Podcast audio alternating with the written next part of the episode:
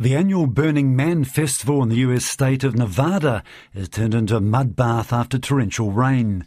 Thousands of people have been stranded at the event. It's one of America's most well-known festivals. Well, one person who did manage to get out early was New Zealander Sunniva Holt. I spoke with her earlier. My friends are all still there. I believe they'll be stuck till Tuesday, Wednesday, probably Wednesday, I think. And it looks just like a giant mud bath. I believe there are vehicles stuck everywhere, people not able to move, just, you know, it's, it's pretty chaotic. So do most people go to the festival in R Vs, so they live in those, but the ones that are stuck there now, still stuck there, that's all they can rely on, what's, what's in the truck? Yeah, the R Vs, there's also quite a lot of people that camp, you know, uh, shift pods and yurts and regular tents, and there's, there's quite a range of different ways of, of accommodation. As you said, a, a stunning location for the festival in the middle of nowhere, but when it rains, it takes on a whole new look.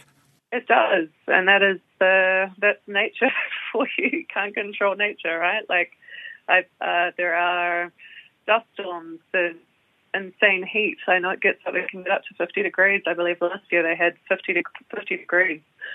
Um, and really, you know, Burning Man is about just self-reliance and doing the best with what you have, and the people that are there now and dealing with the rain and the mud and the, the you know, crazy conditions and being stuck there are still, most of them are still having a great time and just helping each other and, and making the most of it. What about sanitation and hygiene, that sort of thing?